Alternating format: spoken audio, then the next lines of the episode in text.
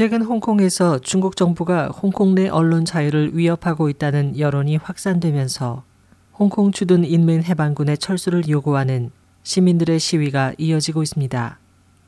홍콩 언론들은 15일 무가지 AM730의 창립자인 시윙칭 중위안 그룹 회장이 전날 홍콩 라디오 방송에 출연해 발언한 내용을 인용해 중국 중앙 정부가 홍콩의 언론 자유를 억압하려 하고 있다고 말했습니다.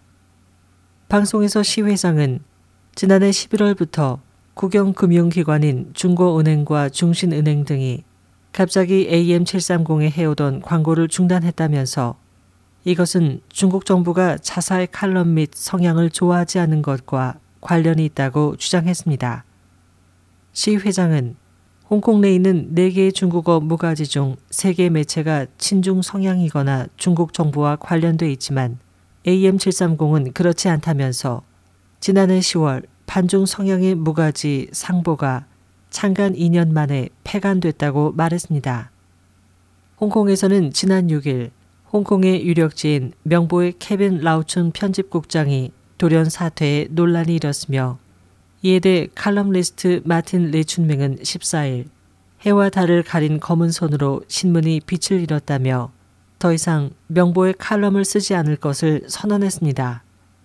이에 대해 홍콩 기자협회도 지난해 1월에 있었던 중국 광둥성 주간지 남방 주말 기자들의 파업 사태를 거론하면서 홍콩 내에서 중국 정치 개혁 등 민감한 문제에 대한 보도가 앞으로 적지 않게 위축될 것이라고 우려했습니다.